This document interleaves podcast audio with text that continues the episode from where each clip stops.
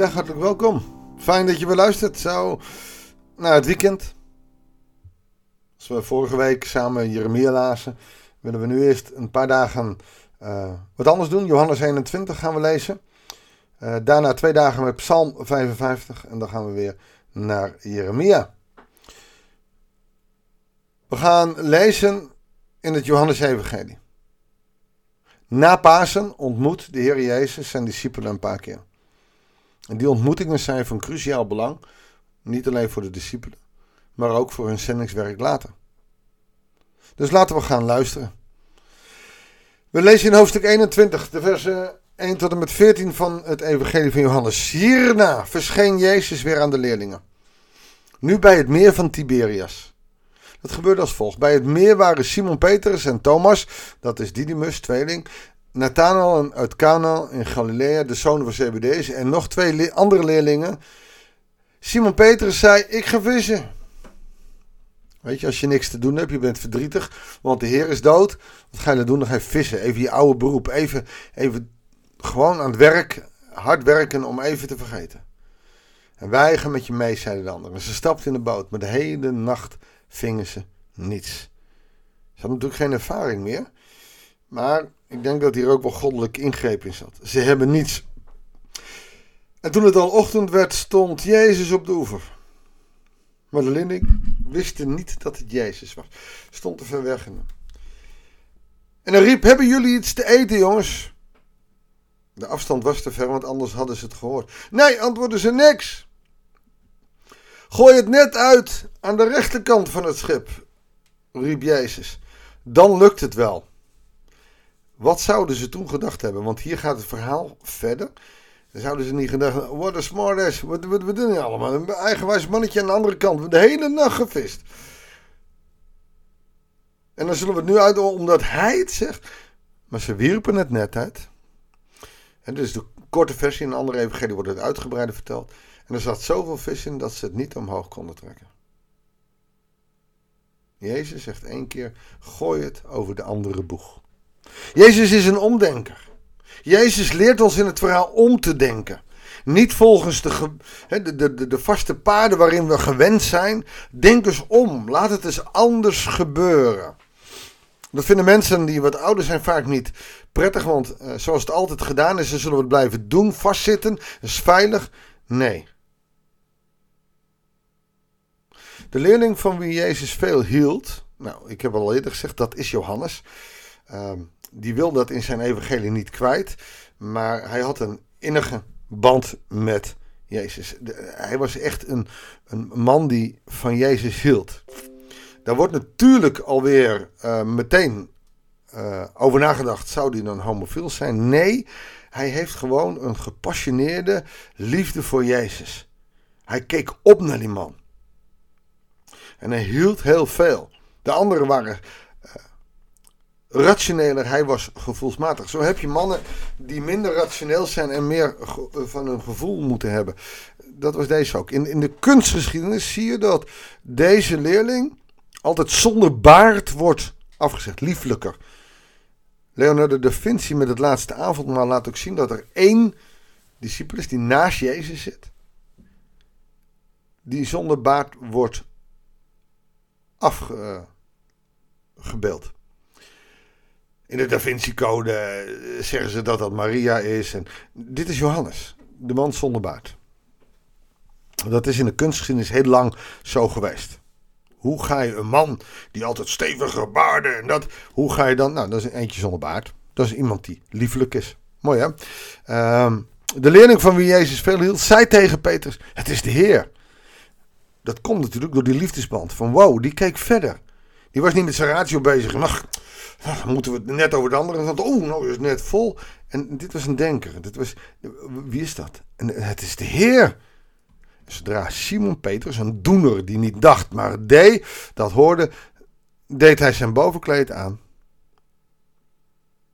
Want hij was natuurlijk nauwelijks gekleed. En hij sprong in het water. En de andere leerlingen kwamen met de boot en sleepten het net vol vis achter zich aan. En ze waren niet ver van de oever, ongeveer 200 L, dat is 100 meter. toen ze aan land kwamen, zagen ze een vuurtje met vissen bovenop. Toen denk ik van waarom moet Jezus vis van de discipelen hebben? Hij had het zelf al. Geweldig, dat is humor. Hebben jullie al vis? Nee. Nou, gooi het over de andere boeg. Maar hij heeft het helemaal niet nodig, want hij heeft al een vuurtje klaar. En Jezus zei, breng ook wat van de vis die jullie er net gevangen hebben. Hij deelt. En samen gaan ze eten. Simon Petrus ging weer aan boord en trok het net aan land. Het zat vol grote vissen, wel geteld 153 en toch scheurde het net niet. Jezus zei tegen hen: Kom, eet iets.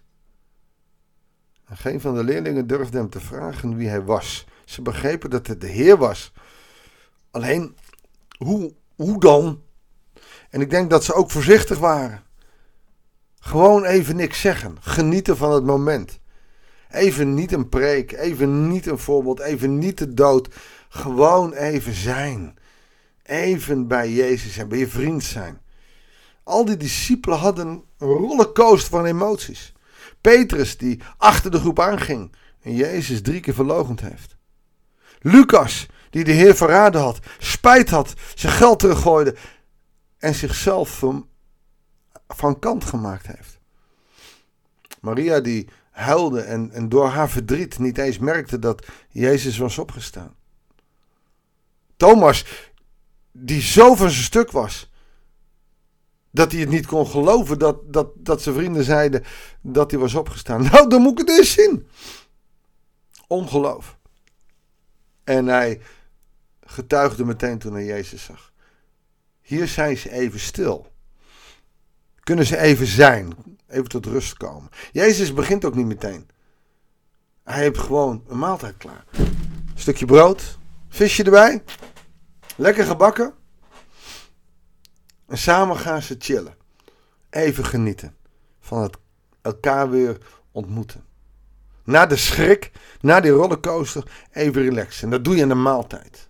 Aan de maaltijd ontmoet je elkaar. Als je vrienden vraagt, ga dan niet een bokje koffie doen. Ga mensen uitnodigen om te eten. Aan de maaltijd kun je elkaar treffen. Neem je de rust om te eten. Je schuift het niet naar binnen, maar je gaat gewoon rustig eten. Dat doet Jezus hier ook. Hij gaat hier rustig zitten eten. Hij heeft een visje klaar, heeft hij zelf klaargemaakt. Hij blijft, ook al is hij niet meer van deze wereld, hij blijft hen dienen.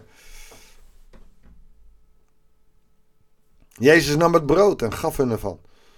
En dan gaf ook de vis. Dit was al de derde keer dat Jezus en de leerlingen verscheen nadat hij uit de dood was opgestaan. En misschien is dit nog wel de mooiste keer. Gewoon chillen. Het is de Heer. We gaan naar een land. We hebben een wonder gezien. Dat, dat hadden ze al vaker gezien. En het was hem gewoon. En we zeggen niks meer. Dus het is te veel vragen. En ze weten ook dat als Jezus antwoorden geeft, dat ze er niks van snappen. Later zullen ze snappen. Als ze de geest hebben gekregen, zullen ze snappen. Mooi hè? Hoe, hoe je gewoon bij Jezus kan zijn. Het niet hoeft te snappen, maar gewoon aan zijn voeten zijn. Gewoon zeggen: God, ik snap niks van u, maar ik ben nu stil of ik draai nu muziek. Ik vind er niks aan in de kerk, maar ik gewoon bij u zijn. Ik ga wel heen.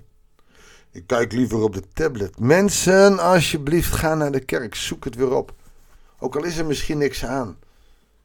Zoek het op. En zorg dat je stil wordt en bij God bent. We moeten meer ons mond houden. Zoek van de week nou eens een plek op waarin je stil kan zijn. Bij God kan zijn.